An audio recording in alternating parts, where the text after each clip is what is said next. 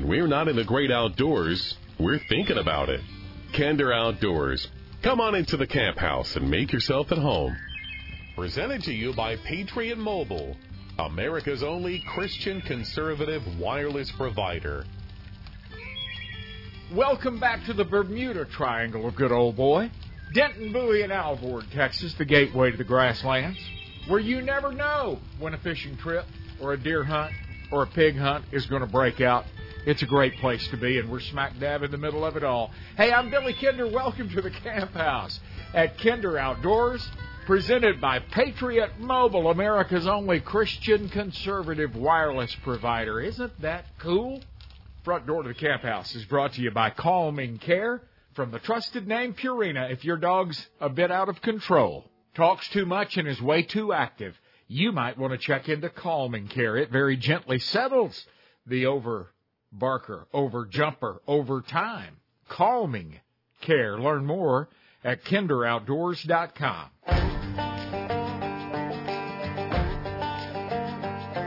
It's been downright chilly around here this week. We've had temperatures in the single digits most nights this past week. For several days, we never got above the freezing mark. Some folks got a little snow. That was fun. And for those of you listening to us further north, Buffalo, I saw that football game. You guys got pounded. Frigid temperatures all across the middle, southeastern, and northeastern United States. Good to keep a fireplace and a hot pot of coffee handy. Grab your coffee and settle in with us here in this camp house at Kinder Outdoors today because, hey, I hope you brought your long johns. We're headed for Alaska. I want you guys to meet deer research biologist Dan Eacker with Alaska Fish and Game. Dan, I've been wanting to talk to you for a while. It's really good to have you on the show. Thanks for spending the time with us today. Yeah, well, thanks for having me on your show, Billy. I appreciate it. Absolutely, you betcha. I think what you do is going to be of great interest to uh, to my listenership. A lot of us hunt deer. A lot of us call deer or try to, you know, rattle up a buck or or sometimes use mouth calls to call deer. You take it to a whole nother level though with what you do, and I want to talk about that on the show today. How you actually use deer calls uh, to to and very successfully uh, to bring deer in for capture and research purposes. Uh, but first of all, let's get to know you a little bit. Where were you? You're not born and raised Alaska, are you? Uh, no, I'm not. Like a lot of folks in Alaska, I'm a I'm a transplant from northwestern Montana. I grew up in Kalispell and then ended up uh, going to college in Missoula, and they have a really great wildlife biology program there at the University of Montana. So I got my undergraduate degree there, and then I went on to a master's degree studying elk calf mortality and and um, elk survival, and then about you know did a number of other projects, and then about three years after just working as a research associate at the University of Montana, I finally kind of moved out to Juneau on a whim and and got this deer biology job here, and I've been in Juneau now for about six years since 2018. Excellent. Enjoy a cup of coffee and wait on us, Dan. We're going to be back. We'll get a little more perspective about exactly where in Alaska you are and what exactly you do with those deer calls.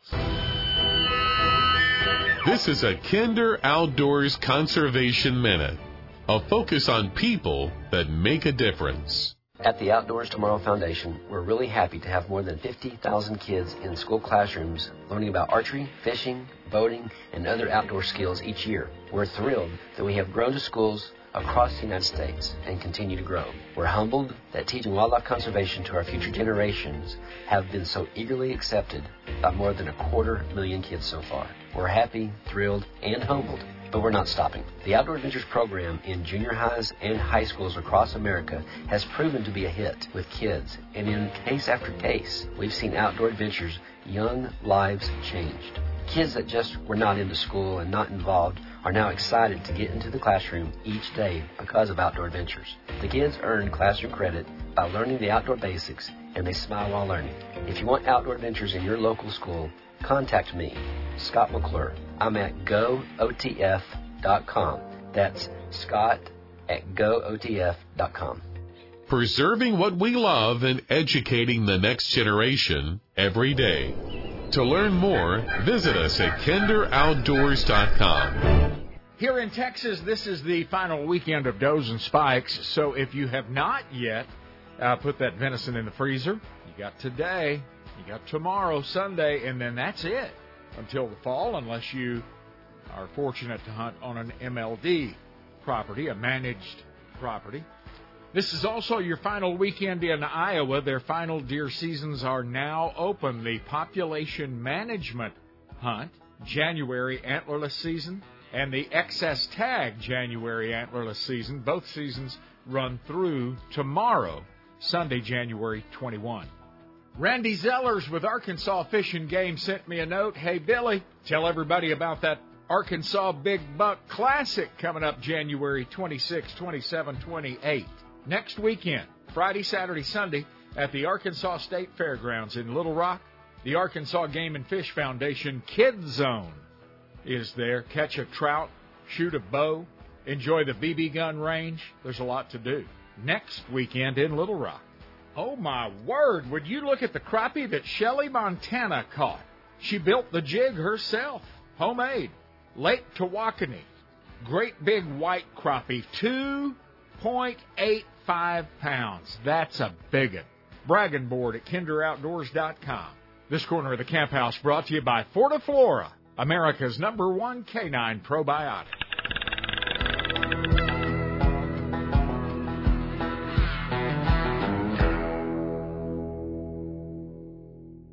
I first heard about Patriot Mobile from a good friend of mine, a guy I go to church with, a guy that was in law enforcement, a police officer uh, for a lot of years. And it got my attention when he told me, hey, Billy, these guys at Patriot Mobile are America's only Christian conservative wireless provider. I said, Rich, I love that, but my livelihood relies on great cell service. He said, no worries. They offer broad coverage of dependable nationwide 4G and 5G with exceptional support.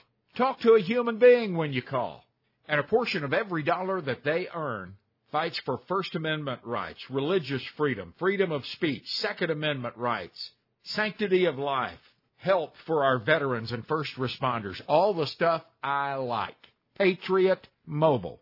Make the switch. Use the promo code KINDER, like my last name, K-I-N-D-E-R, and get free activation.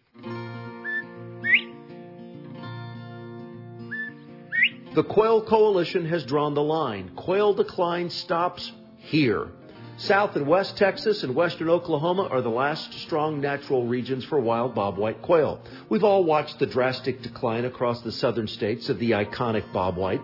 The Quail Coalition has vowed to do all within human power to not only stop quail decline, but build a future where the quail will flourish across all of its original habitat. If true quail conservation is important to you, please visit quailcoalition.org.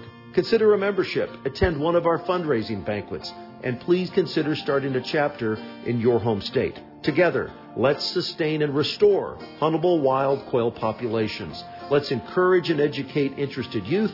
Let's keep the most brilliant quail minds on earth working on a bright future for our quails. The first step, visit our website, quailcoalition.org. Weatherford Truck Equipment has been supplying premium truck accessories and equipment since 1997. Chip Nees and the crew at Weatherford Truck Equipment are pros that can totally equip your farm, work, or town truck to totally suit your needs. Flatbeds, grill guards, bumpers, bed covers, toolboxes, hitches, running boards, or any custom fabrication that you can scheme up for your truck. Weatherford Truck Equipment is located at 2620 Ranger Highway in Weatherford, Texas, just 20 minutes west of Fort Worth. Visit online at weatherfordtruck.com and take a look at the exceptional quality in our truck accessories and customized metal fabrication. Ranch truck, service truck, special purpose truck, it's all at Weatherford Truck Equipment. Contact Chip and set up an appointment to talk over your truck accessory or custom fabrication needs. Weatherford Truck Equipment, 2620 Ranger Highway in Weatherford, Ag, Texas. The name itself says trust, honesty, strength, and tradition. Ag Texas has from the get go been dedicated to the prosperity of agriculture and rural America. The Ag Texas family can help grow your herd or your operation. Give us a call and talk to Ag Texas pros about risk management in the form of crop insurance, protecting borrowed capital and savings. We specialize in everything from dairy cows to pecan trees. And have the right financial tools and knowledge at Ag Texas to help you grow and grow safely. We can't tell you when it's going to rain again, but we can assure that your crop, your cows, your family, and the family land are secure and protected no matter the storm or the dry spell. We are agriculture at Ag Texas, and we look forward to visiting with you. Ag Texas is at agtexas.com and just down the road.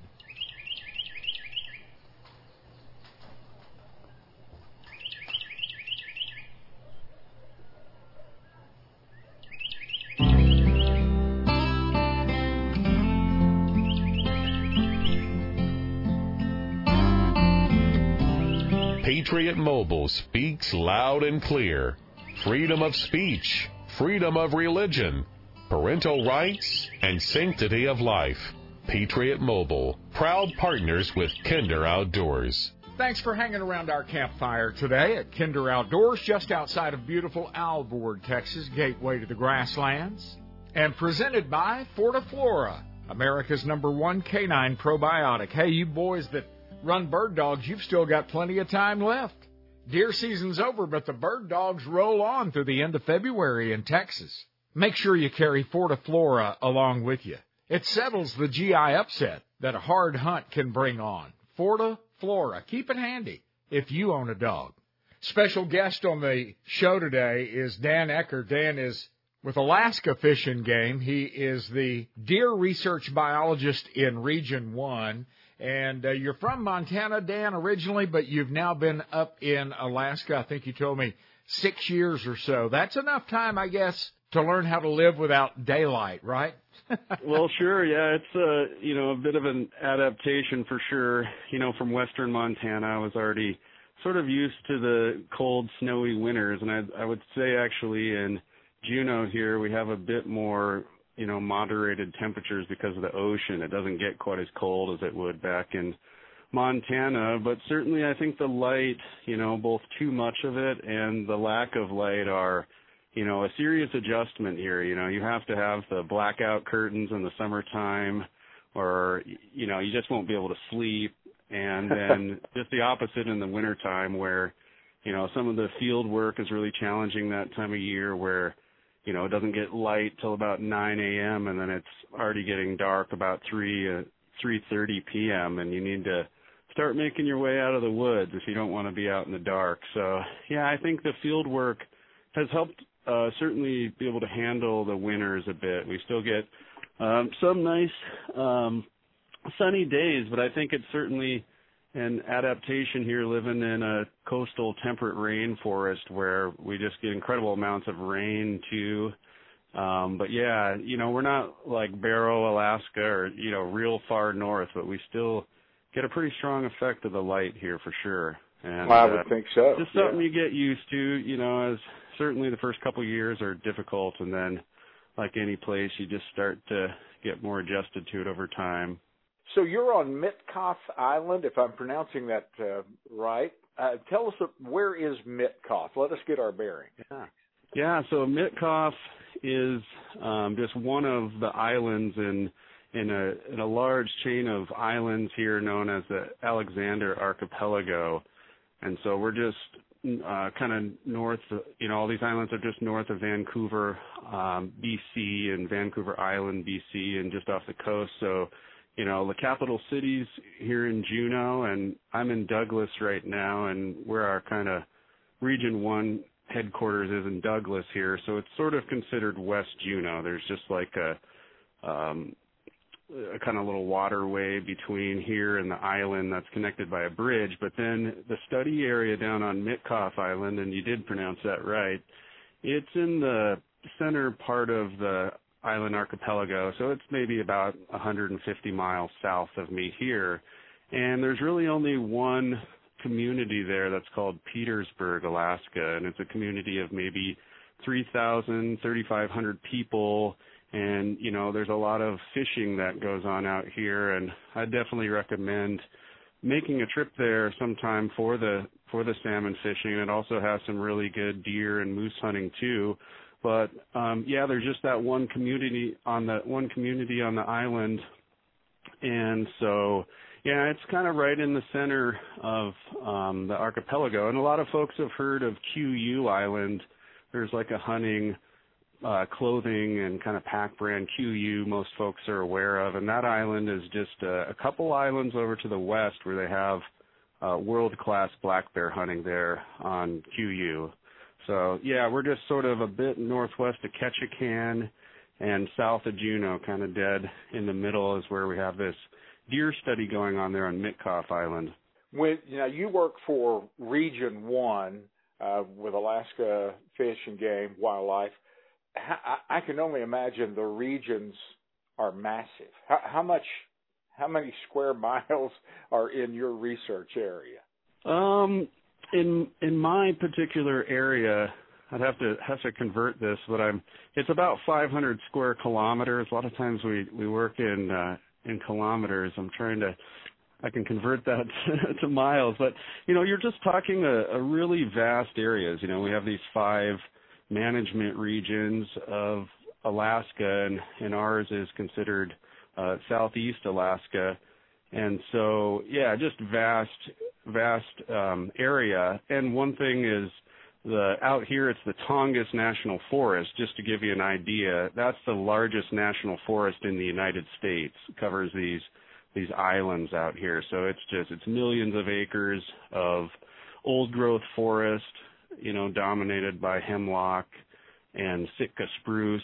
And so it's just really vast and it's really remote. And so I think, you know, especially for hunters, there's some really cool trips that you can do. You can rent these Forest Service cabins and, you know, go with a guy or guide or get out to these cabins and just just have a spectacular, you know, wildlife experience hunting and just um some really remote areas though. For instance, in Juneau, there's no roads in or out of here. You have to come in by ferry or airplane. And so that's kind of interesting too. So that's how we get around is we do have jet service on a number of the islands here where, you know, you could be from Seattle to Juneau, for instance, about two hours and they call it the milk run and it, it'll stop at all these little towns in southeast Alaska, a few of the different towns. Sitka is another place people might know about too, which also has, you know, world world class Sitka black-tailed deer hunting there.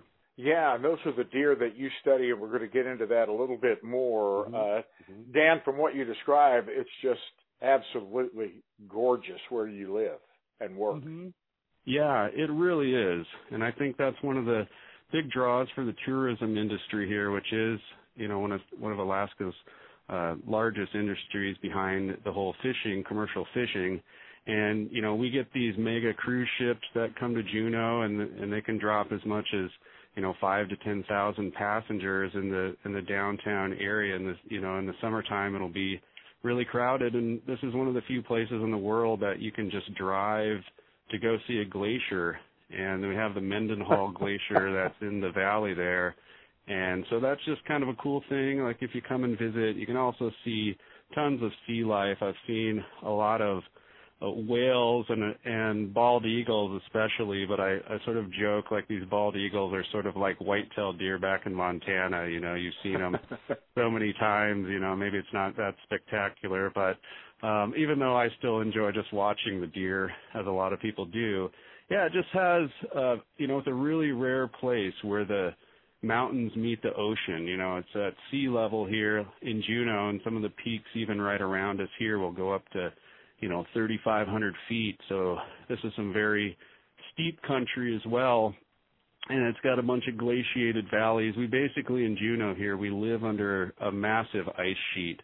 But I would say Southeast Alaska is one of the most beautiful places in the world and just a rare coastal ecosystem. And uh, people, if they get a chance, should definitely try to come visit it. Um, there's a lot of good fishing, a lot of good hunting, of course, but just even to take a cruise or something like that and, and come see it is worthwhile to do at least once in your life, I think. Tell you what, we're going to have to take a quick break, but when we come back, we're going to dart some deer or capture some deer, however you go about that, okay? You bet. What a fascinating life he lives. Dan Eacker is a deer research biologist, Region 1, Alaska, Alaska Fish and Game. Actually uses deer calls to do his research. He'll uh, call these deer in, capture, doctor, collar, and study these deer. Originally from one of my favorite uh, places, Montana, western Montana. More from Dan after we make a little run to the coffee pot. You're in camp with Patriot Mobile's Kinder Outdoors. When we're not in the great outdoors, we're thinking about it. I'm Mike Iaconelli, and this is Big Billy Kinder Outdoors.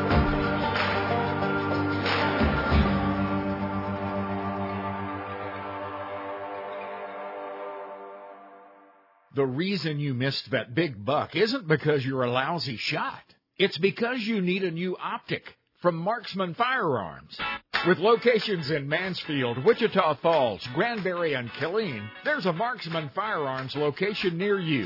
Rifles, shotguns, targets, ammo, optics, scopes, rangefinders, trail cameras, knives, and much more. MarksmanFirearms.com. Make your mark at Marksman. I'm Tom Watson with Bended Knee International, asking you to pray for the Navajo people of New Mexico and Arizona. The COVID 19 pandemic has hit these native people exceptionally hard. In many cases, multiple families live in the same home. Water is carried from muddy streams for household use, and medical care is many miles away. I simply ask that you join me in lifting them up to the Lord. To learn more, please visit bendedknee.org when that buck of a lifetime finally shows himself and your years of preparation successfully collide with golden opportunity, you'll want to preserve that memory for a lifetime. Make sure that you're as well prepared for what happens after the shot as you were leading up to it. Don't take chances with your taxidermy work. Roy Holdridge and True Life Taxidermy in Granbury, Texas have taken care of my fondest outdoor memories for more than three decades. Fish, fur, feathers, all meticulously brought to true life. The finest details matter to Roy and the artist at True Life Granbury. True Life has been called upon to handle the precious memories of hunters and anglers from around the globe.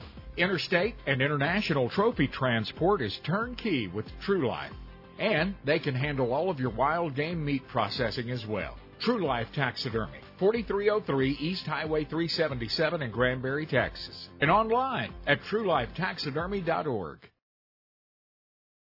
Crappie anglers, tired of tying knots? Hey, Wally Marshall, Mr. Crappie here to tell you about the all-new Atta Hook by Bullet Weights. The Atta Hook is designed to put a hook on your line without using any knots or cutting your line. Hold the Atta Hook next to your fishing line, then wrap the line five times around each side. Pull your line into the clips, and bam, you're ready to go, and it will not slip. I can tie a double crappie rig in 30 seconds when it takes up to six minutes to tie one with all the knots. Atta Hook is made of stainless steel, no rust, flexible, and tough. Mr. Crappie and Bullet Weights has made it better, faster, and easier for crappie fishermen to get back in the water catching more crappie than ever. Bullet Weights has a full line of Mr. Crappie double minnow rigs for trolling and vertical fishing. The Mr. Crappie Troll Tech rigs are designed to troll in shallow waters and heavy cover, keeping two baits close together without hanging up. Also, don't forget Mr. Crappie Slow Troll and Double Drop Crappie Rigs. Pre-tied with number two hooks, double swivel weights, and eight pound line. Tie one on today. Look us up at bulletweights.com. Once upon a time, long, long ago, elk roamed bountifully across most of North America. Their bugle cut the early morning fog in the hills of Tennessee, Kentucky, Virginia, coast to coast and then they were gone. But in 1984, the Rocky Mountain Elk Foundation was born. And since then, a quarter of a million people have joined the elk effort. Nearly nine and a half million acres have been preserved or access opened up to the public. There are more than 500 RMEF chapters, and the way we go about our business makes us one of the most efficient and effective conservation organizations in the U.S. The Rocky Mountain Elk Foundation plays a leading role in restoring elk to their historic habitat. Today, make a difference in the world. Make an impact. Learn how at rmef.org. Every animal that has ever roamed this planet was designed as hunted or hunter, predator or prey. We are hunters. If it were ever necessary, even the strictest vegan would return to the wild, driven to survive by the instincts of his ancestors. Those who hide behind the soft delusion of their own ignorance do so from within a civilization whose very being costs the lives of countless creatures every single day. Death is an undeniable fuel of life. This is the undeniable truth of existence. To live in balance with the planet that sustains us, we must admit and embrace the nature within us. Trust the hunter in your blood.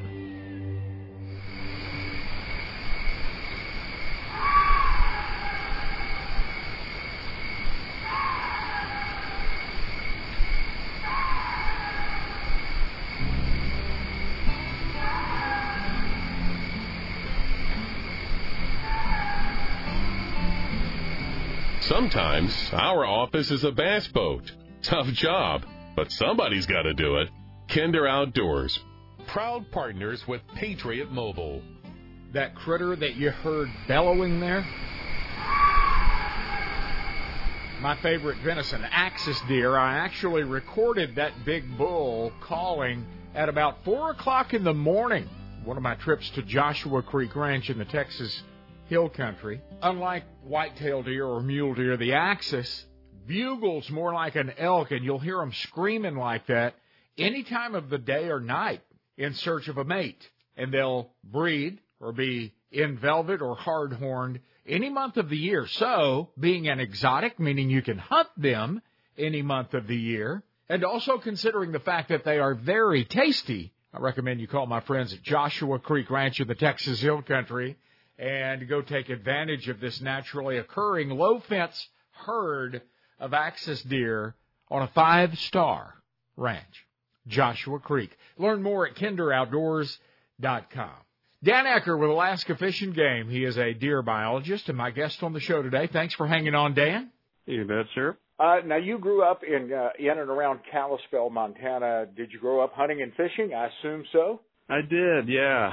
You know, my my dad was, you know, big into hunting and fishing and and still is and he got us out hunting hunting deer pretty early. I believe you could hunt at eleven and a half in Montana. So, you know, they get them started pretty early there and and so I got into a lot of you know, mostly white-tailed deer hunting, but I was also hunting elk as well and got into that um also. But yeah, western Montana is is awesome for hunting and fishing. It has a lot of rivers that are that are still great for fly fishing, and I really got into uh, doing a lot of fly fishing there. Have some excellent creeks and stuff like that. But yeah, I I was lucky enough to you know grow up enjoying the outdoors a lot, doing a lot of camping and hiking. We also had a lot of huckleberries to pick out there, and that's one of the big summer activities in Montana. And hard to match the Montana huckleberry, I would say. yes, you're exactly right. I've been fortunate to spend a lot of time in uh, Montana through the years uh, with my bird dogs, etc. Mm-hmm. And uh, it's a magical place, wonderful place. But uh, working in Alaska now, and you capture deer for research purposes. And to help in that capture, you use deer calls. You call these deer. Uh, now, are we talking primarily about black-tailed deer, Sitka deer? Yeah, that's correct. They're they're really the only, you know, species of of deer. Besides you know moose are are actually in the deer family. They're a they're a real big deer but we have some moose in southeast alaska but our main deer is the sitka black-tailed deer and it's a subspecies of of mule deer and and part of the black-tailed deer family. And most recently we've had just a few mule deer uh, leaking into Alaska from uh, Canada, and they've been coming into Skagway, which is a bit north. But otherwise, the main focus is on Sitka black-tailed deer because they're the most sought-after game species in Alaska. And of course, there's tons of ungulates to hunt in Alaska. You know, we have caribou and muskox and Dall sheep, and it, it goes on and on. But in this area, especially along the coastline and even Kodiak, um, Sitka black-tailed deer is kind of where it's at for for the deer hunting. the black-tailed deer that you're researching there in Alaska that we're going to run into in your neck of the woods, how different are they size-wise or genetically from, say, the black-tailed deer in Northern California? Yeah, I think there's, um, you know, quite a bit of difference. Um, I'm not, you know, that familiar with the blacktails in, in California, but you know, these adult females at at full weight, they'll be about a hundred pounds, and you know, bucks uh, could go from 120 to 150 with maybe some of the largest bucks. Up in the alpine, the bucks tend to get uh, larger. We do have some alpine environments that some of the deer migrate up to and utilize in the summertime, and some of those bucks might go even as large as 180 or 200 pounds of the largest bucks. But a lot of the deer you see you know, even bucks are maybe 120 pounds max, which is a mm-hmm. which is a pretty small deer. I mean, even when I hunted mule deer back in Montana, it was like a small elk. You know, you're getting up to, you know, a, more of a standard size of 150, 180 80 pounds or or larger. You know, some of these big mule deer. So they're a they are particularly small-bodied deer, which you know, in some regard, makes them a little easier to pack out when you get them. But they are particularly tasty deer. Their rainforest diet and stuff. Uh, some of the most delicious deer meat I've had, really. Oh wow! Uh, so I could be knocking at your door one dark day up there, Dan. that would be great. uh, we, well, we have a long deer hunting season too, which is one of the advantages. If you're a if you're a resident, we just get six deer tags, you know, because they are kind of small deer, but they are are also very abundant. So you get these six deer tags and then a lot of areas open August 1st and go all the way to the end of December. So it's you know uh, quite a long season. I think Montana was something like a five week rifle season. So you have basically months out here, you know, to hunt them up in the alpine, like in their when they have their velvet and stuff, and then you know you have the rut and a pretty long duration of season in most areas. There there's some differences, but but yeah, just uh, excellent deer hunting, I would say out here you're actually calling and capturing deer for research. We're going to call those deer in just a minute, but uh, tell me just in a nutshell, uh, just a sample, what what do you do with these deer once you have captured them? Yeah, well, you know, the main thing is, um, you know, we go to pretty great lengths, pretty great lengths just to take care of them, as far as applying, you know, medical oxygen and and other care that they would need to make sure that they're taken care of well. And then and then we collar them. We have these uh, really nice modern GPS collars these days that get great uh, location data, and they also work remotely, which is kind of neat. Um, for a lot of the studies I've done, you would have to, you know, fly and constantly kind of be checking these VHF radio signals on the collars. But now with the satellite technology and stuff, I can just check on these animals from the morning from my desk in the morning from my desk and see if they're alive or not. And so the main thing is we're tracking their survival and then we finally will recover the collar and we've got a wealth of GPS data then, you know, thousands of locations over the year and and so that's going into some other research that we're working on just to collect that GPS data and then the and the survival data. So you can literally sit there with your coffee, and no matter what these deer are up to, where they've gone, you can you can check you can check their livelihood. You can see how they're doing. That's cool. Yeah, even even get a location on them so they can the callers can communicate with the satellites and so what they'll do is they'll upload one location to the satellites per day. We just kind of do that to save battery power. And so I can kind of keep track on them. Every once in a while we'll see, you know, a fairly big movement. I've seen, you know, 10, 15 mile movements before. Most of the time they don't move around a whole lot. These deer have a small home range, I think, compared to other deer species but yeah, we can we can do that kind of welfare check on them remotely and keep track of them. And then also for retrieving the collar, it makes it a lot easier because you just have a GPS point to go to. And in some of the more open types of habitat, I've been able to just go up and find the collar even just based on that GPS point instead of having to even, you know, worry about the telemetry equipment And so, you know, even for my master's project, we were having to do a ton of telemetry to find these these dead elk calves, and they didn't have any technology like that. And so, yeah, it just makes it a lot easier, and we save money not having to do a, a bunch of extra flying just to track the deer like they had to do in some past studies. So in some ways, the life has got just a little bit easier for a wildlife biologist in that regard. That is just so very cool. Okay, I promised this before, but we're really going to do it when we come back this time. Uh, we're going to talk about calling deer for research purposes, okay? Perfect. So cool. We'll be right back. Hey, everybody, it's professional angler Ott Defoe. And when I'm not in the great outdoors, I'm thinking about it with Kinder Outdoors.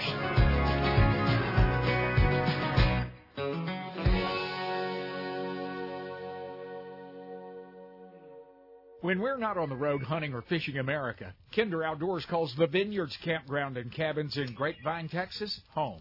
It has everything I need to prepare and broadcast coast to coast and border to border each week. Full hookups, cable TV, and 50 amp service at every RV site. Strong Wi Fi that's powerful enough to ship Kinder Outdoors to you, no matter where you are in the U.S. or Canada. Most importantly, I can walk out of my fifth wheel and launch my boat at the Vineyards boat ramp without ever leaving the gated property. There's a sandy beach, a fully stocked camp store complete with firewood, groceries, and even commonly needed RV supplies. Rent a golf cart to make your way around this giant park, located on the shores of Grapevine Lake, Texas. Every single cabin and RV is lakefront or lake view, and you're just blocks away from Main Street Grapevine with fantastic shopping and dining. As you can imagine, the Vineyards Campground and Cabin stays pretty busy, so why don't you block a little time right now at vineyardscampground.com. If you ever stop just once in West Texas at the very unique Herdware store and visit with the very unique Cecil Miskin, You'll make it a regular stop every time you pass by. We are on US 287, which is one of the oldest and most major US highways still. We are 40 miles south and east of Amarillo. H E R D, Herdware Store. We've got bison leather goods, vests, chaps, dusters, and bison hide coats, bison leather belts and wallets, bison leather shoes, art. We've got western artifacts. We've got native artifacts. The only way we can describe it is all things bison. If you're not interested in bison, don't stop.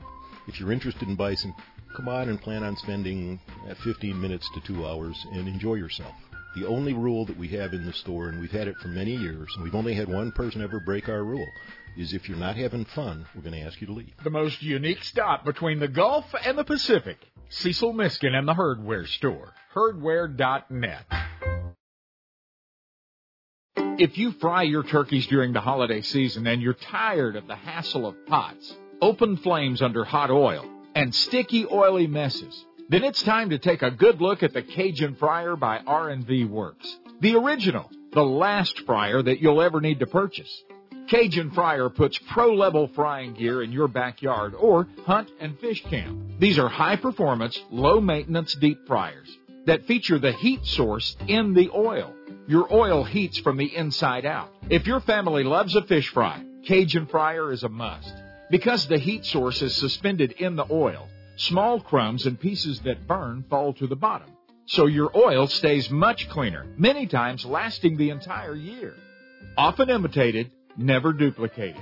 Don't be fooled. Take a look at the original Cajun Fryer at CajunFryer.com. Fresh, crisp, delicious every time. CajunFryer.com. Hi, I'm Jim Shockey, and it's time once again to invite you to our annual Jim Shockey Classic two day charity event where we all get together to celebrate and honor those who have served and sacrificed. All of us deeply admire the invaluable sacrifices made by our military personnel. 100% of the proceeds fund all expense paid Shockey tribute hunts through the Freedom Hunters Military Outreach Program. In addition to the golf tournament, there will be a sporting clay tournament on Sunday morning before the banquet. So join me April 14th and 15th, 2024 at the award-winning Barnsley Resort in Adairsville, Georgia, nestled in the beautiful Blue Ridge Mountains. Visit JimShockeyClassic.com to sponsor, to register, or to donate, and also to learn more about our great event. I really hope to see you there.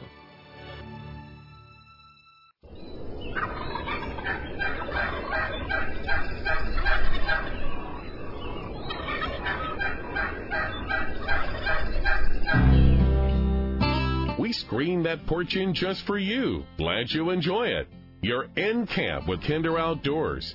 Presented to you by Patriot Mobile, America's only Christian conservative wireless provider. It was good to see Kevin Wellborn and the gang from Joshua Creek Ranch at the Dallas Safari Club Expo last week. They always exhibit there, and I couldn't help but notice a steady stream of people dropping by to tell them how much they enjoy the ranch. Beretta, Orvis, Shooting Sportsman, Federal Select all agree that some of the finest upland bird hunting on planet Earth is at Joshua Creek Ranch. Go get in on the action. Learn more about them at kinderoutdoors.com. We're visiting with Dan Eacker from Alaska Fish and Game on the show today. He is the Region 1 deer biologist, deer research biologist there in Alaska. And again, thanks for hanging on, Dan. Well, thank you for having me on. It's wonderful to talk with you. Hey, let's talk about calling deer for research purposes. You actually call these deer into you, and it's proven to be quite successful. Yeah, it is. You know, it it's a very difficult capture out here just because we're we're dealing with a very you know thick rainforest canopy. In other states, a lot of times, you know, they're able to helicopter net gun them from air. You know, I know that's used in Texas quite a bit to to do their capture and you just have a lot more open country to make that happen. But, you know, we're kind of at a disadvantage with that and so we have to rely on the call and so we we didn't come up, you know, with the the technique as far as, you know, the overall calling and capture. There was another study on uh, Prince of Wales Island where they used that successfully as well. And so we kind of borrowed, you know, what folks had already been had seen success with, and it's basically using what is a you know a deer squeaker toy cut in half, so the plastic squeaker out of a out of a dog toy, I mean not a deer toy, but out of a dog toy can be used as a call by just kind of cutting it in half and blowing through it. It makes a pretty perfect fawn distress call. And so that fawn distress call, we use that in late July and August and the does really respond to it. We don't get the kind of response out of the bucks as we do the does, but the does really respond to it. And a lot of times they just come right into a safe darting range, you know, which is about, you know, 15, anywhere from sort of 15 to 20 meters or so is an ideal safe darting range. There's some variability about that, but, but yeah, it's pretty incredible. Like I just, I remember seeing this video of these two small children, and I think it was for Primos calls. That's kind of a you're probably familiar with them, but that's like a you know kind of a more of a bigger commercial brand of calls. And these two little kids are just sitting under the tree and they're just blowing this fawn distress call. And these these does, even these these white-tailed deer, just instinctively come into it. They have this sort of altruistic behavior where they'll, they'll even defend other does fawns and they just come right into it and they can't help it. It's just like instinctively they respond to it. And so that call just greatly improves our success. So we can just go in and we set up an area and, you know, we stay quiet for, you know, five, ten minutes and then we'll start calling and, you know, have a, just like you would hunting, you know, where you have your shooter set up in the shooting lane and you try to anticipate where they might come in and then you just, you start uh, wailing on the call. And uh, it's surprising how often it works. But yeah, that's been a big part of the success. And so we just kind of replicated what what we knew worked already, you know, in the sense that folks had some calling success before. That is awesome. Our turkey hunters are sitting there saying, "Yeah, we do that in the fall uh, by making a kee-kee run, uh, you know, which is a, a young turkey in distress looking for mama." And uh, the hen a lot of time comes a lot of times comes comes running into that kee-kee uh-huh. call. So very similar, making making a distress call from the young one and the older one comes in. Now I would think, Dan, that mm-hmm. when a big brown bear hears that little fawn in distress, that he might be interested in coming over to investigate too. yeah, that's a that's a good point. You know, like that's one thing that was, you know, we we definitely had some grizzly bears in in Montana but you just didn't see them very often in in the woods. You know, people people do have the encounters, but you know, just about every season out here, I would run into a brown bear hunting in the woods when I was over in the Sitka area. But yeah, I think during this time of season, you know, we have these incredible salmon runs out here. And during that time of the season, the bears are really focused in on the salmon, on the berries as well, the berry production. So the main period that they're that they're eating these deer fawns and focused on these deer fawns is basically you know about the first 30 or 40 days of a fawn's life so they typically are born somewhere around June 1st and then you know the bears are heavily focused on that when those fawns are very vulnerable and then they get big enough to where you know it gets pretty difficult for a bear to to run down one of those fawns and get close enough to them to ambush them or something like that. So they, you know, I kind of think bears are a bit lazy. Um, but they just, they go down to the salmon creeks and they're feeding on that. So, you know, we actually haven't called one in. Um, you know, like any place where there's sort of bears and predators around, you'd always want somebody else sort of watching your back and a couple of people there. But yeah, surprisingly, we haven't had one predator come in to the call and I can only, surmise that they're just sitting down on these creeks eating fish that time of season as we have you know pretty good king salmon runs are coming in in in July and then the coho salmon um start coming in August and then you've got pink salmon so you've got just a variety of fish species and you know out here in Alaska when I was in Haines a little farther north was the only time that I actually ever got to see bears feeding uh feeding on fish before in the river and I thought that was pretty incredible to just watch. And there's this great places you can go to just watch a brown bear just feed on fish. But yeah, you'd think that it would draw some kind of predators in. Um, it sort of, you know, it'll bring in some birds. That's what I've noticed. Some of the, um, some of the bird species will come in and just kind of like mountain chickadee will respond to it, and Steller's jay. I've heard actually mimicking the call out in the woods. They, hmm. um, you know, they're just extremely good at mimicking calls as a as a corvid, and they just, uh, yeah, you'll hear them making that little whiny deer call, and um, but calling is just a big part of the hunting out here too. You know that that call I tend to think fades a little bit as the fawns in August. You know they're starting to become more independent. They're hanging hanging farther away from mom, and as you get into the fall, I think that call has a little less effectiveness than it that it does. It seems to fade a bit, but I've still had luck even, you know, calling in does with it in uh the hunting season in the fall. And you know, we're typically after after bucks, but sometimes you can blow that call, a doe will come and then there'll be bucks following her. Um yeah, otherwise the calling also is really exciting as anybody knows that's you know, called in a deer to them and shot it. It's just wonderful when they can uh, you know, hunt you and you when you can just sit there and get set up well and and call them in. There's just there's this feeling of excitement from that as you know some of these does are all fired up when they come in and their hair's standing up and they're they're coming in fast and there's just such a great variety of uh, behaviors that you see in response to the call. Um, so they all sort of have their their personalities. I kind of suspect that some of the does that lost their fawn earlier in the season might respond to it more than does that are, you know, she hmm. still has her two fawns, you know, she might not care as much about it, but yeah, they definitely react to it. Wow. Just another day at the office for wildlife biologist Dan Eacker up in Alaska. yeah, it's kind of like an ex- early hunting season or something like that. You know, I, it's got a lot of parallels to to hunting and uh, gives you a little adrenaline rush. You know, like you get you get hunting at times too. Uh, Dan, you have not heard the last from me. This is too interesting. We're out of time, but I'll be calling again one day, my friend. Well, sounds good, Billy. I sure appreciate it and hope things are good down in Texas for you today. This corner of the camp house brought to you by Joshua Creek Ranch.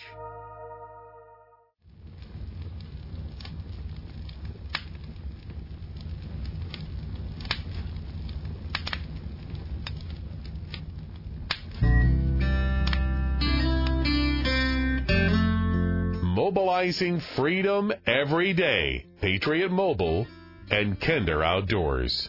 Here we are again. Patriot Mobile's Kinder Outdoors from the Bermuda Triangle of good old boy, Decatur, Bowie, Alvord, Texas. Welcome to the camp house. Just outside of Alvord, gateway to the grasslands, the LBJ National Grasslands, hunting and fishing at your fingertips. In this corner of the camp house is brought to you by the world's greatest dog fuel, Purina Pro Plan. They've run some field trials out on these grasslands before. I've been there. And the vast majority of those dogs, those high powered bird dogs, are fueled up with Purina Pro Plan Performance Formula in the purple sport bag. 30% protein, 20% fat. Pick up a bag of ProPlan, the formula that best suits your champ, at Atwood's Ranch and Home Stores. Oklahoma, Arkansas, Texas, Kansas, Missouri. Hey, in case you're just joining us at uh, Kinder Outdoors today, very special guest from the great state of Alaska with Alaska Fish and Game. He is the Region 1 biologist, deer research biologist in the state of Alaska. Dan Eacker. Dan, welcome to the show. I've been trying for a while to make this happen. yeah, well, thanks for having me on your show, Billy. I appreciate it. Absolutely, you betcha. I think what you do is going to be of great interest to uh, to my listenership. A lot of us hunt deer. A lot of us call deer or try to, you know, rattle up a buck or or sometimes use mouth calls to call deer. You take it to a whole nother level though with what you do, and I want to talk about that on the show today. How you actually use deer calls uh, to to and very successfully uh, to bring deer in for capture and research purposes. Uh, but first of all, let's get to know you a little bit. Where were you? You're not born and raised Alaska, are you? Uh, no, I'm not. Like a lot of folks in Alaska, I'm a I'm a transplant from northwestern Montana. I grew up in Kalispell and then ended up uh, going to college in Missoula, and they have a really great wildlife biology program there at the University of Montana. So I got my undergraduate degree there, and then I went on to a master's degree studying elk calf mortality and and um, elk survival, and then about you know did a number of other projects, and then about three years after just working as a research associate at the University of Montana, I finally kind of moved out to Juneau on a whim and and got this deer biology job here, and I've been in Juneau now for about six years since 2018. And we're going to learn more about uh, Dan Eacker's deer research in Alaska in just a little while. This is a Kinder Outdoors Conservation Minute a focus on people that make a difference. At the Outdoors Tomorrow Foundation, we're really happy to have more than 50,000 kids in school classrooms learning about archery, fishing, boating, and other outdoor skills each year. We're thrilled that we have grown to schools across the United States and continue to grow. We're humbled that teaching wildlife conservation to our future generations have been so eagerly accepted by more than a quarter million kids so far. We're happy, thrilled, and humbled but we're not stopping. The Outdoor Adventures program in junior highs and high schools across America has proven to be a hit with kids, and in case after case, we've seen Outdoor Adventures young lives changed. Kids that just were not into school and not involved are now excited to get into the classroom each day because of Outdoor Adventures. The kids earn classroom credit by learning the outdoor basics and they smile while learning. If you want outdoor adventures in your local school, contact me, Scott McClure. I'm at gootf.com. That's Scott at gootf.com. Preserving what we love and educating the next generation every day. To learn more, visit us at kinderoutdoors.com. Hey, have you been watching The Cast built by Bassmaster on Saturday mornings? I've been setting the DVR every week and watching these episodes. Uh, it's really good stuff. A great presentation of the history of Bassmaster.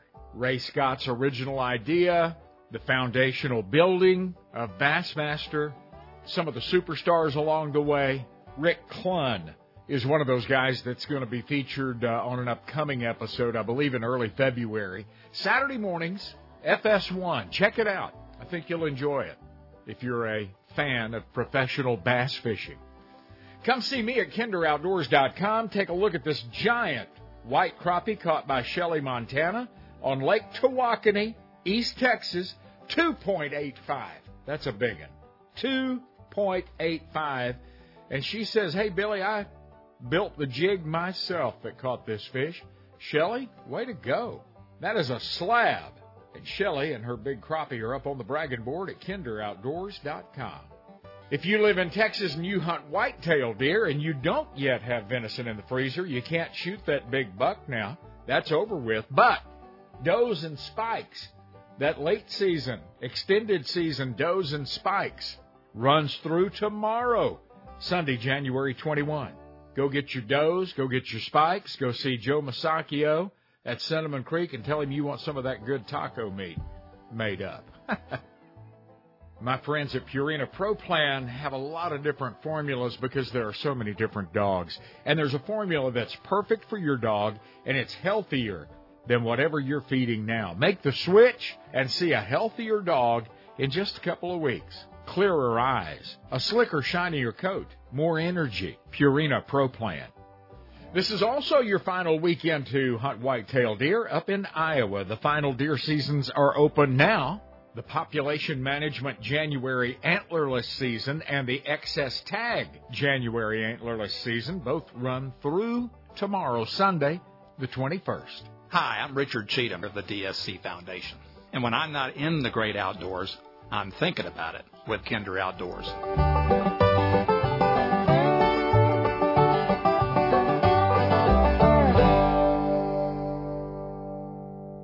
First heard about Patriot Mobile from a good friend of mine, a guy I go to church with, a guy that was in law enforcement, a police officer uh, for a lot of years. And it got my attention when he told me, hey, Billy, these guys at Patriot Mobile are America's only Christian conservative wireless provider. I said, Rich, I love that, but my livelihood relies on great cell service. He said, no worries. They offer broad coverage of dependable nationwide 4G and 5G with exceptional support. Talk to a human being when you call. And a portion of every dollar that they earn fights for First Amendment rights, religious freedom, freedom of speech, Second Amendment rights, sanctity of life, help for our veterans and first responders, all the stuff I like. Patriot Mobile. Make the switch. Use the promo code KINDER, like my last name, K-I-N-D-E-R, and get free activation. The Quail Coalition has drawn the line. Quail decline stops here.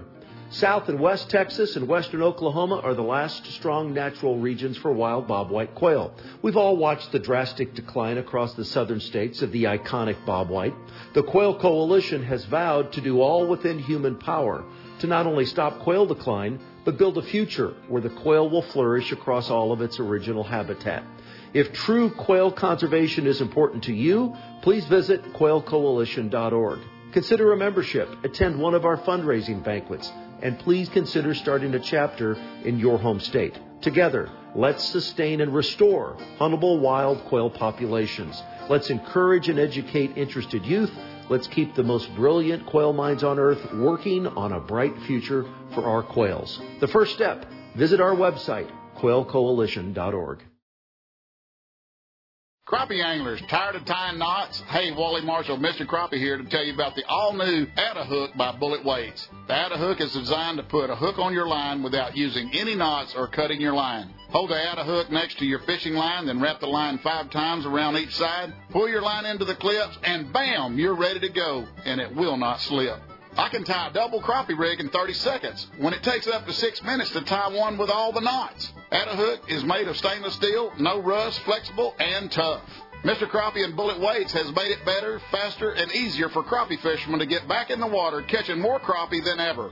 Bullet Weights has a full line of Mr. Crappie double minnow rigs for trolling and vertical fishing. The Mr. Crappie Troll Tech rigs are designed to troll in shallow waters and heavy cover, keeping two baits close together without hanging up. Also, don't forget Mr. Crappie Slow Troll and Double Drop Crappie Rigs. Pre-tied with number two hooks, double swivel weights, and eight pound line. Tie one on today. Look us up at bulletweights.com. There's a place I love to go in the pristine Texas Hill Country that features first class lodging, outstanding cuisine, world class wing shooting, the best free range access deer hunting in the world, my favorite by the way, plus native whitetails and turkey, and some of the most comfortable hosts that you've ever enjoyed. Don't forget to throw in the fly rod. You'll want to experience the crystal clear waters of Joshua Creek and the Guadalupe River. Rolling hills and Texas live oaks, friendly smiles, and spring fed waters. Orvis and Beretta agree that Joshua Creek is one of the finest hunting and shooting ranches in existence, and I think you will too. You won't find a prettier place to get married. And our staff and facilities will make your corporate event, family reunion, or private party turnkey and the best you'll ever experience. Joshua Creek Ranch in the historic Texas Hill Country between San Antonio and Fredericksburg. Want to go? Of course you do. JoshuaCreek.com.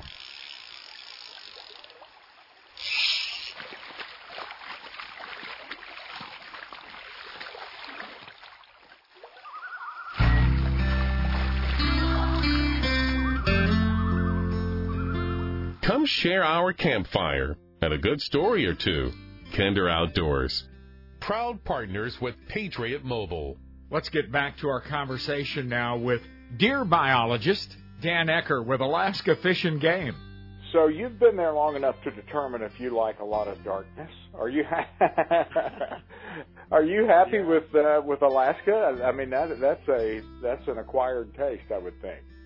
Well, sure, yeah, it's uh, you know a bit of an adaptation for sure. You know, from western Montana, I was already sort of used to the cold, snowy winters, and I, I would say actually in Juneau here we have a bit more you know moderated temperatures because of the ocean. It doesn't get quite as cold as it would back in Montana, but certainly I think the light, you know, both too much of it and the lack of light are you know, a serious adjustment here. You know, you have to have the blackout curtains in the summertime or, you know, you just won't be able to sleep. And then just the opposite in the wintertime where, you know, some of the field work is really challenging that time of year where, you know, it doesn't get light till about 9 a.m. and then it's already getting dark about 3, uh, 3.30 p.m. and you need to start making your way out of the woods if you don't want to be out in the dark. So, yeah, I think the field work has helped uh, certainly be able to handle the winters a bit. We still get um, some nice um, sunny days, but I think it's certainly an adaptation here living in a coastal temperate rainforest where we just get incredible amounts of rain too. Um, but yeah, you know, we're not like Barrow, Alaska or, you know, real far north, but we still get a pretty strong effect of the light here for sure. And I would uh, think so. just yeah. something you get used to, you know, as certainly the first couple years are difficult and then like any place you just start to get more adjusted to it over time. So you're on Mitkof Island, if I'm pronouncing that uh, right. Uh, tell us where is Mitkof? Let us get our bearing. Yeah. Yeah, so Mitkof is um, just one of the islands in in a in a large chain of islands here known as the Alexander Archipelago. And so we're just uh, kind of north, you know, all these islands are just north of Vancouver, um, BC, and Vancouver Island, BC, and just off the coast. So, you know, the capital cities here in Juneau, and I'm in Douglas right now, and where our kind of Region 1 headquarters is in Douglas here. So it's sort of considered West Juneau. There's just like a, um, a kind of little waterway between here and the island that's connected by a bridge. But then the study area down on Mitkof Island, and you did pronounce that right, it's in the center part of the island archipelago. So it's maybe about 150 miles south of me here. And there's really only one community there that's called Petersburg, Alaska. And it's a community of maybe 3,000, 3,500 people and you know there's a lot of fishing that goes on out here and I definitely recommend making a trip there sometime for the for the salmon fishing. It also has some really good deer and moose hunting too. But um yeah there's just that one community on the one community on the island. And so yeah it's kind of right in the center of um the archipelago. And a lot of folks have heard of Kuiu Island. There's like a hunting uh, clothing and kind of pack brand Kuiu most folks are aware of. And that island is just a, a couple islands over to the west where they have uh, world class black bear hunting there on Kuiu. So yeah, we're just sort of a bit northwest of Ketchikan and south of Juneau, kind of dead in the middle is where we have this deer study going on there on Mitkof Island. When you know you work for Region One uh, with Alaska Fish and Game Wildlife, I, can only imagine the regions are massive. How, how much, how many square miles are in your research area? Um, in in my particular area, I'd have to have to convert this, but I'm it's about 500 square kilometers. A lot of times we we work in uh, in kilometers. I'm trying to I can convert that to miles, but you know, you're just talking a, a really vast areas. You know, we have these five management regions of Alaska, and, and ours is considered uh, Southeast Alaska. And so, yeah, just vast, vast um, area. And one thing is the out here it's the Tongass National Forest. Just to give you an idea, that's the largest national forest in the United States. It covers these these islands out here. So it's just it's millions of acres of old growth forest, you know, dominated by hemlock and Sitka spruce. And so it's just really vast and it's really remote. And so I think, you know, especially for hunters, there's some really cool trips that you can do. You can rent these Forest Service cabins and, you know, go with a guy or guide or get out to these cabins and just just have a spectacular, you know, wildlife experience hunting and just um some really remote areas though. For instance, in Juneau, there's no roads in or out of here. You have to come in by ferry or airplane. And so that's kind of interesting too. So that's how we get around is we do have jet service on a number of the islands here where, you know, you could be from Seattle to Juneau, for instance, about two hours and they call it the milk run and it, it'll stop at all these little towns in southeast Alaska, a few of the different towns. Sitka is another place people might know about too, which also has, you know, world world class Sitka black-tailed deer hunting there. Yeah, and those are the deer that you study, and we're going to get into that a little bit more. Mm-hmm. Uh, mm-hmm. Dan, from what you describe, it's just absolutely gorgeous where you live and work. Mm-hmm. Yeah, it really is, and I think that's one of the big draws for the tourism industry here, which is, you know, one of one of Alaska's uh, largest industries behind the whole fishing, commercial fishing. And you know, we get these mega cruise ships that come to Juneau, and and they can drop as much as you know five to ten thousand passengers in the in the downtown area in the you know in the summertime. It'll be really crowded and this is one of the few places in the world that you can just drive to go see a glacier. And we have the Mendenhall glacier that's in the valley there. And so that's just kind of a cool thing. Like if you come and visit you can also see tons of sea life. I've seen a lot of uh, whales and and bald eagles especially but I, I sort of joke like these bald eagles are sort of like white-tailed deer back in Montana you know you've seen them so many times you know maybe it's not that spectacular but um even though I still enjoy just watching the deer as a lot of people do yeah it just has uh you know it's a really rare place where the mountains meet the ocean you know it's at sea level here in Juneau and some of the peaks even right around us here will go up to you know 3,500 feet. So this is some very steep country as well, and it's got a bunch of glaciated valleys. We basically in Juneau here we live under a massive ice sheet. But I would say Southeast Alaska is one of the most beautiful places in the world and just a rare coastal ecosystem. And uh, people, if they get a chance, should definitely try to come visit it. Um, there's a lot of good fishing, a lot of good hunting, of course, but just even to take a cruise or something like that and, and come see it is worthwhile to do at least once in your life, I think. Tell you what, we're going to have to take a quick break, but when we come back, we're going to dart some deer or capture some deer, however you go about that, okay?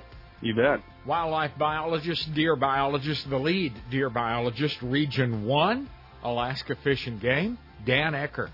Pretty interesting guy. Hey, coming up next weekend in Little Rock, Arkansas, there at the State Fairgrounds, it is time for the Big Buck Classic. They do it every year. Arkansas Game and Fish will be there again with the Arkansas Game and Fish Foundation Kids Zone next Friday, Saturday, Sunday, January 26, 27, 28. Plenty of excitement for the kiddos at the Big Buck Classic, a hoverball archery station.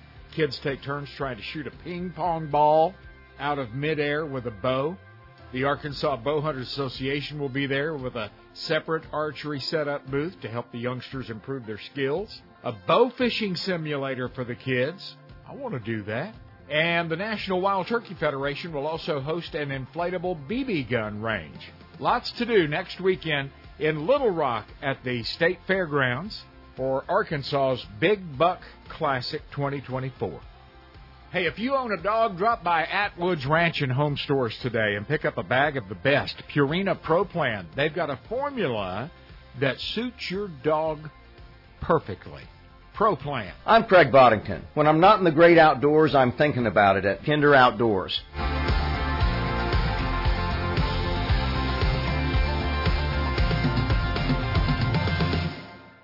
Reason you missed that big buck isn't because you're a lousy shot. It's because you need a new optic from Marksman Firearms. With locations in Mansfield, Wichita Falls, Granbury, and Killeen, there's a Marksman Firearms location near you. Rifles, shotguns, targets, ammo, optics, scopes, rangefinders, trail cameras, knives, and much more. MarksmanFirearms.com. Make your mark at Marksman. These are unsettling and even scary times for many people. But for others, there's peace, even as an angry world cries out. The source of that peace is Jesus Christ. I'm John Watson, pastor at Cornerstone Bible Church in Roanoke, Texas. At Cornerstone, we teach the Bible with no man-made religion added in. Join us online Sunday mornings at 10:15 Central at csbiblechurch.org. It's just God's word, csbiblechurch.org. When we're not on the road hunting or fishing America, Kinder Outdoors calls the Vineyards Campground and Cabins in Grapevine, Texas, home. It has everything I need to prepare and broadcast coast to coast and border to border each week. Full hookups, cable TV, and 50 amp service at every RV site. Strong Wi Fi that's powerful enough to ship Kinder Outdoors to you, no matter where you are in the U.S. or Canada. Most importantly, I can walk out of my fifth wheel and launch my boat at the Vineyards boat ramp without ever leaving the gated property. There's a sandy beach, a fully stocked camp store complete with firewood, groceries, and even commonly needed RV supplies. Rent a golf cart to make your way around this giant park, located on the shores of Grapevine Lake, Texas. Every single cabin and RV is lakefront or lake view, and you're just blocks away from Main Street Grapevine with fantastic shopping and dining. As you can imagine, the Vineyards Campground and Cabin stays pretty busy, so why don't you block a little time right now at vineyardscampground.com. The Wild Sheep Foundation. Our purpose sounds simple to put and keep wild sheep on the mountain. But from where we stand to the top of the mountain is a challenging and exciting journey. To be successful, we support the top scientific minds in wildlife research. We tell the story and history of the wild sheep in North America to those around us, like you. And step by step, we protect and grow wild sheep populations. If not for the Wild Sheep Foundation, more than $115 million in care, concern, and conservation work would not have happened over the past 40 years. Important work that has seen our wild sheep populations grow from 25,000 or so in the 1950s to more than 85,000 today. Learn more about the worldwide leader in wild sheep conservation. Secure a membership, attend a banquet, bid on an auction item, make an impact on top of the mountain. WildSheepFoundation.org. If you love to hit the woods with a bow in your hand, now is the time to visit Cinnamon Creek Ranch Archery. You know, it is a buyer's year. And what I mean by that, no matter which brand you choose, whether it's a Hoyt, Mathews, PSC, Bowtech, it's going to be a good year to purchase a bow because everybody has something really good to offer. When you visit with the pros at Cinnamon Creek Archery, you're talking to guys that live this stuff day in and day out. We are a try before you buy shop. Not to mention, altogether, we've got a well over 100 years of experience. So it's something that we do on a daily. I know I hunt two or three times a, a, a week, whether you know it's season or not. So we can definitely help you with that stuff. Cinnamon Creek Archery has practice ranges indoors and out.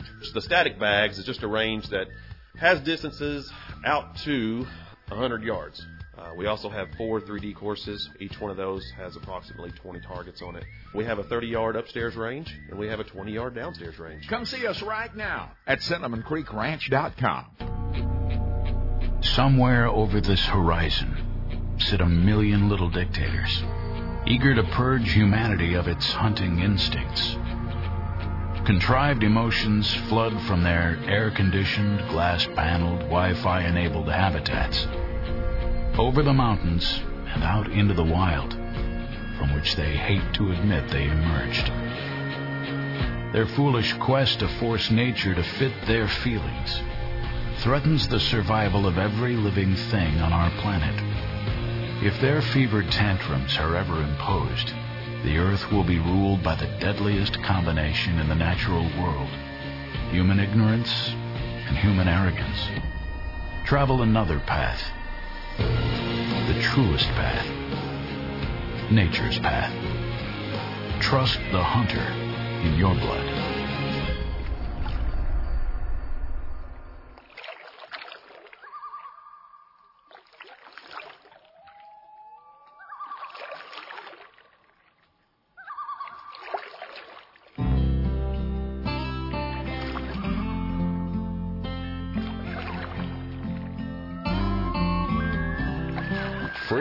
Rings border to border and coast to coast each week with Patriot Mobile and Kinder Outdoors. Hey, thanks so much for hanging out around our campfire at Patriot Mobile's Kinder Outdoors. Take a look at what Patriot Mobile is doing. If you love America, you're going to love what Patriot Mobile does for all of us, whether we're Patriot customers or not. Hey, this corner of the camp house is brought to you by my friends at Joshua Creek Ranch, just outside of Boerne, Texas, down by San Antonio. This year they're featuring high volume European style driven pheasant shooting experiences. This is best experienced with a group. You and your buddies, you and your corporate group, you and your family reunion, whatever. A bunch of you get together and get ready because you're going to see about a thousand pheasants coming overhead. You're going to have a blast. Ask them about it. Learn more. KinderOutdoors.com. Click on Joshua Creek Ranch. Let's get back to Dan Eacker with Alaska Fish and Game. Uh, now you grew up in uh, in and around Kalispell, Montana. Did you grow up hunting and fishing? I assume so. I did, yeah.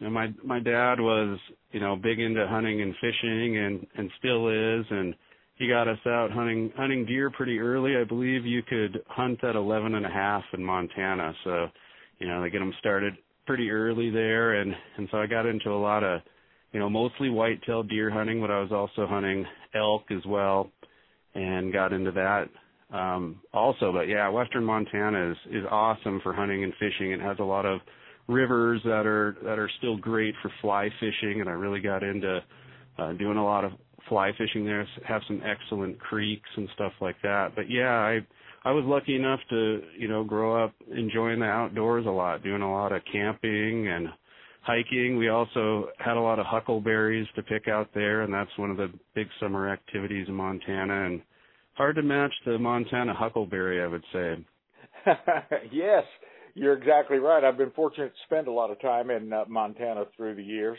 uh, with my bird dogs, etc. And that's a magical place, wonderful place. But uh, working in Alaska now, and you capture deer for research purposes, and to help in that capture, you use deer calls. You call these deer.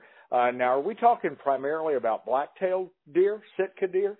Yeah, that's correct. They're they're really the only, you know, species of of deer besides, you know, moose are are actually in the deer family. They're a they're a real big deer, but we have some moose in southeast Alaska, but our main deer is the Sitka black-tailed deer, and it's a subspecies of of mule deer and and part of the black-tailed deer family. And most recently, we've had just a few mule deer uh, leaking into Alaska from uh, Canada, and they've been coming into Skagway, which is a bit north. But otherwise, the main focus is on Sitka black-tailed deer because they're the most sought-after game species in Alaska. And of course, there's tons of ungulates to hunt in Alaska. You know, we have caribou and muskox and Dall sheep, and it, it goes on and on. But in this area, especially along the coastline and even Kodiak, um, Sitka black-tailed deer is kind of where it's at for for the deer hunting. The black-tailed deer that you're researching there in Alaska that we're going to run into in your neck of the woods, how different are they size wise or genetically from, say, the black-tailed deer in Northern California? Yeah, I think there's, um, you know, quite a bit of difference. Um, I'm not, you know, that familiar with the blacktails in, in California, but you know, these adult females at at full weight, they'll be about a hundred pounds, and you know, bucks uh, could go from 120 to 150 with maybe some of the largest bucks. Up in the alpine, the bucks tend to get uh, larger. We do have some alpine environments that some of the deer migrate up to and utilize in the summertime, and some of those bucks might go even as large as 180 or 200 pounds are the largest bucks. But a lot of the deer you see, you know, even bucks are maybe 120 pounds max, which is a which is a pretty small deer. I mean, even when I hunted mule deer back in Montana, it was like a small elk. You know, you're getting up to you know, a, more of a standard size of 150, 180 80 pounds or or larger. You know, some of these big mule deer. So they're a they're a very tiny little deer overall. There's there's smaller deer in the world, but um, they are particularly small-bodied deer, which you know in some regard makes them a little easier to pack out when you get them. But um, they are particularly tasty deer, I would I would say, just with their mm. their rainforest diet and stuff. Uh, some of the most delicious deer meat I've had, really. Oh wow, that's good to know, and that that uh, that's a big part of why I hunt and uh, further piques my interest on a trip to uh, Alaska. Uh, so I could be knocking at your door one dark day up there, Dan. that would be great. Uh, yeah, we, well, we have a long deer hunting season too, which is one of the advantages. If you're a if you're a resident, we just get six deer tags, you know, because they are kind of small deer, but they are are also very abundant. So you get these six deer tags and then a lot of areas open August 1st and go all the way to the end of December. So it's you know uh, quite a long season. I think Montana was something like a five week rifle season. So you have basically months out here, you know, to hunt them up in the alpine, like in their when they have their velvet and stuff, and then you know you have the rut and a pretty long duration of season in most areas. There there's some differences, but but yeah, just uh, excellent deer hunting, I would say out here you're actually calling and capturing deer for research. We're going to call those deer in just a minute, but uh, tell me just in a nutshell, uh, just a sample, what what do you do with these deer once you have captured them? Yeah, well, you know, the main thing is, um, you know, we go to pretty great lakes, pretty great lengths just to take care of them as far as applying, you know, medical oxygen and, and other care that they would need to make sure that they're taken care of well. And then and then we collar them. We have these uh, really nice modern GPS collars these days that get great uh, location data, and they also work remotely, which is kind of neat. Um, for a lot of the studies I've done, you would have to, you know, fly and constantly kind of be checking these VHF radio signals on the collars. But now with the satellite technology and stuff, I can just check on these animals from the morning from my desk in the morning from my desk and see if they're alive or not. And so the main thing is we're tracking their survival and then we finally will recover the collar and we've got a wealth of GPS data then, you know, thousands of locations over the year and and so that's going into some other research that we're working on just to collect that GPS data and then the and the survival data. So you can literally sit there with your coffee, and no matter what these deer are up to, where they've gone, you can you can check you can check their livelihood. You can see how they're doing. That's cool. Yeah, even even get a location on them so they can the callers can communicate with the satellites and so what they'll do is they'll upload one location to the satellites per day. We just kind of do that to save battery power. And so I can kind of keep track on them. Every once in a while we'll see, you know, a fairly big movement. I've seen, you know, 10, 15 mile movements before. Most of the time they don't move around a whole lot. These deer have a small home range, think, compared to other deer species. But yeah, we can we can do that kind of welfare check on them remotely and keep track of them, and then also for retrieving the collar, it makes it a lot easier because you just have a GPS point to go to, and in some of the more open types of habitat, I've been able to just go up and find the caller even just based on that GPS point instead of having to even, you know, worry about the telemetry equipment. And so, you know, even for my master's project, we were having to do a ton of telemetry to find these these dead elk calves and they didn't have any technology like that. And so yeah, it just makes it a lot easier and we save money not having to do a, a bunch of extra flying just to track the deer like they had to do in some past studies. So in some ways, the life has got just a little bit easier for a wildlife biologist in that regard. That is just so very cool. Okay, I promised this before, but we're really going to do it when we come back this time. Uh, we're going to talk about calling deer for research purposes, okay? Perfect. Patriot Mobile's Kinder Outdoors We'll be right back.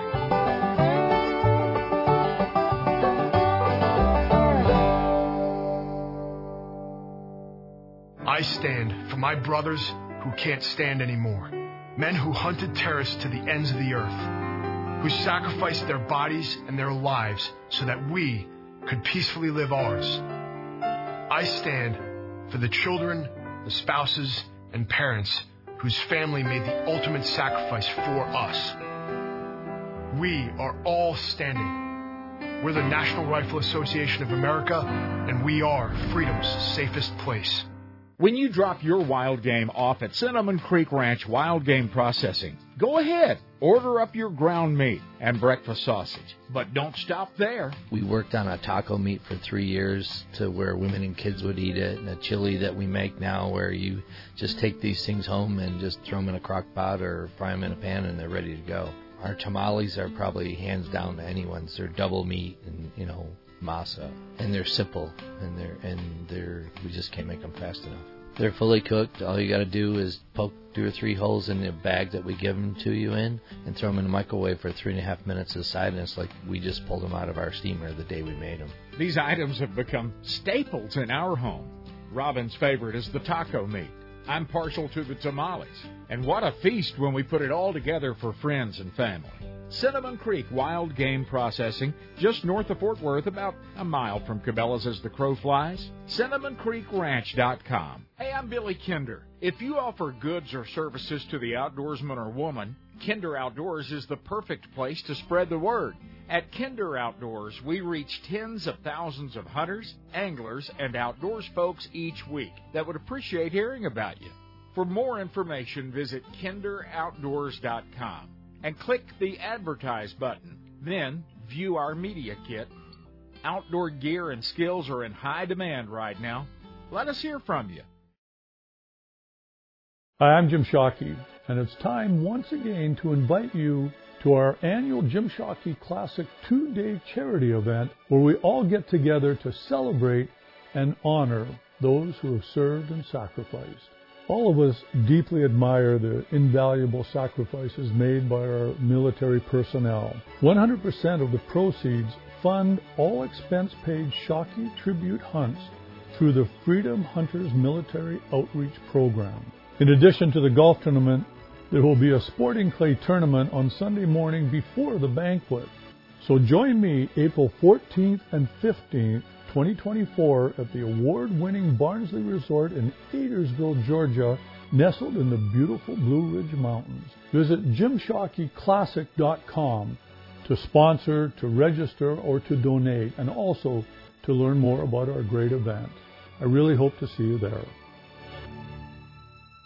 National outdoor writer Ken Kirkaby knows of what he writes. I think I probably hunted in just about every western state. Uh, yeah, and I fly fished in a lot of those places. He's fished the waters, walked the land, and harvested the game that makes him authentic. That's where the basis of that comes from. I wanted to make this really authentic, and I wanted people to identify with it. Guys like you and I have a real hard time finding good stuff to read because it's written by guys that just don't know what the heck they're writing about. And guys like you and I, we read two pages and we say, hey, that's phony. This is this is not the way it is. Ever since The Old Man and the Sea, fishing novels have been scarce on the horizon. That was until national outdoor writer Ken Kirkaby wrote his Blue Water Classic, The Tournament. Chuck Winchler of Sporting Classics says you can read the tournament in about the time it takes to catch a big marlin. And every moment will be just as fun, just as exciting. Jennifer Mayhall of Paradise This Week says the tournament reels you into the world of sport fishing and doesn't let you go. The Tournament by Ken Kirkaby. Get it on Amazon.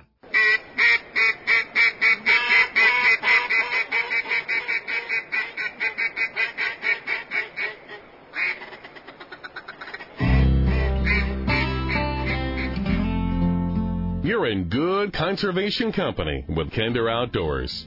Presented to you by Patriot Mobile, America's only Christian conservative wireless provider. Your whole family's going to love Joshua Creek Ranch. It's five star lodging and dining in the beautiful Texas Hill Country with, oh, by the way, the best upland bird hunting on planet Earth. Check into a family membership and you can visit the ranch more often. Joshua Creek Ranch. Learn more at kinderoutdoors.com. Let's get back to our conversation now with Dan Eacker from Alaska Fish and Game. Thank you for your patience with me. I appreciate this. Well, thank you for having me on. It's wonderful to talk with you. Hey, let's talk about calling deer for research purposes. You actually call these deer into you, and it's proven to be quite successful. Yeah, it is. You know, it it's a very difficult capture out here just because we're we're dealing with a very you know thick rainforest canopy. In other states, a lot of times, you know, they're able to helicopter net gun them from air. You know, I know that's used in Texas quite a bit to to do their capture and you just have a lot more open country to make that happen. But, you know, we're kind of at a disadvantage with that and so we have to rely on the call and so we we didn't come up, you know, with the the technique as far as, you know, the overall calling and capture. There was another study on uh, Prince of Wales Island where they used that successfully as well. And so we kind of borrowed, you know, what folks had already been had seen success with, and it's basically using what is a you know a deer squeaker toy cut in half, so the plastic squeaker out of a out of a dog toy, I mean not a deer toy, but out of a dog toy can be used as a call by just kind of cutting it in half and blowing through it it makes a pretty perfect fawn distress call. And so that fawn distress call, we use that in late July and August, and the does really respond to it. We don't get the kind of response out of the bucks as we do the does, but the does really respond to it. And a lot of times they just come right into a safe darting range, you know, which is about, you know, 15, anywhere from sort of 15 to 20 meters or so is an ideal safe darting range. There's some variability about that, but but yeah, it's pretty incredible. Like I just I remember seeing this video of these two small children, and I think it was for Primos calls. That's kind of a you're probably familiar with them, but that's like a you know kind of a more of a bigger commercial brand of calls and these two little kids are just sitting under the tree and they're just blowing this fawn distress call and these these does even these these white-tailed deer just instinctively come into it. They have this sort of altruistic behavior where they'll, they'll even defend other does fawns and they just come right into it and they can't help it. It's just like instinctively they respond to it. And so that call just greatly improves our success. So we can just go in and we set up an area and you know, we stay quiet for, you know, five, ten minutes and then we'll start calling and, you know, have a just like you would hunting, you know, where you have your shooter set up in the shooting lane and you try to anticipate where they might come in and then you just you start uh wailing on the call and uh it's surprising how often it works. But yeah, that's been a big part of the success. And so we just kind of replicated what what we knew worked already, you know, in the sense that folks had some calling success before. That is awesome. Our turkey hunters are sitting there saying, "Yeah, we do that in the fall uh, by making a kee-kee run, uh, you know, which is a, a young turkey in distress looking for mama, and uh, the hen a lot of time comes a lot of times comes comes running into that kee-kee uh-huh. call. So very similar, making making a distress call from the young one, and the older one comes in. Now, I would think, Dan, that when a big brown bear hears that little fawn in distress that he might be interested in coming over to investigate too. yeah, that's a that's a good point. You know, like that's one thing that was you know we we definitely had some grizzly bears in in Montana but you just didn't see them very often in in the woods. You know, people people do have the encounters, but you know, just about every season out here, I would run into a brown bear hunting in the woods when I was over in the Sitka area. But yeah, I think during this time of season, you know, we have these incredible salmon runs out here, and during that time of the season, the bears are really focused in on the salmon, on the berries as well, the berry production. So the main period that they're that they're eating these deer fawns and focused on these deer fawns is basically, you know, about the first 30 or 40 days of a fawn's life. So they typically are born somewhere around June 1st and then you know the bears are heavily focused on that when those fawns are very vulnerable and then they get big enough to where you know it gets pretty difficult for a bear to to run down one of those fawns and get close enough to them to ambush them or something like that so they you know i kind of think bears are a bit lazy um but they just they go down to the salmon creeks and they're feeding on that so you know, we actually haven't called one in. Um, you know, like any place where there's sort of bears and predators around, you'd always want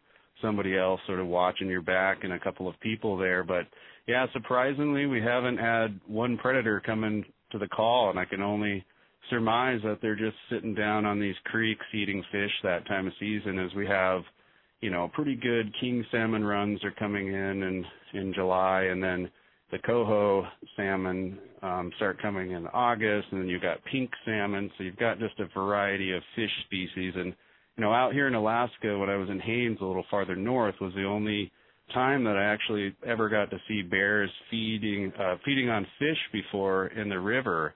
And I thought that was pretty incredible to just watch. And there's this great places you can go to just watch a brown bears just feed on fish but yeah, you'd think that it would draw some kind of predators in. Um, it sort of, you know, it'll bring in some birds. That's what I've noticed. Some of the, um, some of the bird species will come in and just kind of like mountain chickadee will respond to it, and Steller's jay. I've heard actually mimicking the call out in the woods. They, hmm. um, you know, they're just extremely good at mimicking calls as a as a corvid and they just uh, yeah you'll hear them making that little whiny deer call. And um the calling is just a big part of the hunting out here too. You know that that call i tend to think fades a little bit. As the fawns in august you know they're starting to become more independent. They're hanging hanging farther away from mom and as you get into the fall i think that call has a little less effectiveness than it that it does. It seems to fade a bit but i've still had luck even you know calling in does with it in uh the hunting season in the fall. And you know we're typically after after bucks but sometimes you can blow that call a doe will come and then there'll be bucks following her. Um yeah otherwise the calling also is really exciting as anybody knows that's you know called in a deer to them and shot it. it's just wonderful when they can uh you know hunt you and you when you can just sit there and get set up well and and call them in. There's just there's this feeling of excitement from that as you know some of these does are all fired up when they come in and their hair's standing up and they're they're coming in fast and there's just such a great variety of uh, behaviors that you see in response to the call. Um, so they all sort of have their their personalities. I kind of suspect that some of the does that lost their fawn earlier in the season might respond to it more than does that are, you know, she hmm. still has her two fawns, you know, she might not care as much about it, but yeah, they definitely react to it. Wow. Just another day at the office for wildlife yeah. biologist Dan Eacker up in Alaska. yeah, it's kind of like an ex- early hunting season or something like that. You know, I, it's got a lot of parallels to to hunting and uh, gives you a little adrenaline rush. You know, like you get you get hunting at times too. Uh, Dan, you have not heard the last from me. This is too interesting. We're out of time, but I'll be calling again one day, my friend. Well, sounds good, Billy. I sure appreciate it and hope things are good down in Texas for you today. Thanks, Dan. And I want to thank my Lord and Savior Jesus Christ for the time we've had together in this camp house today, too. Come on back and see me next time around. Till then, may God bless you and your bunch.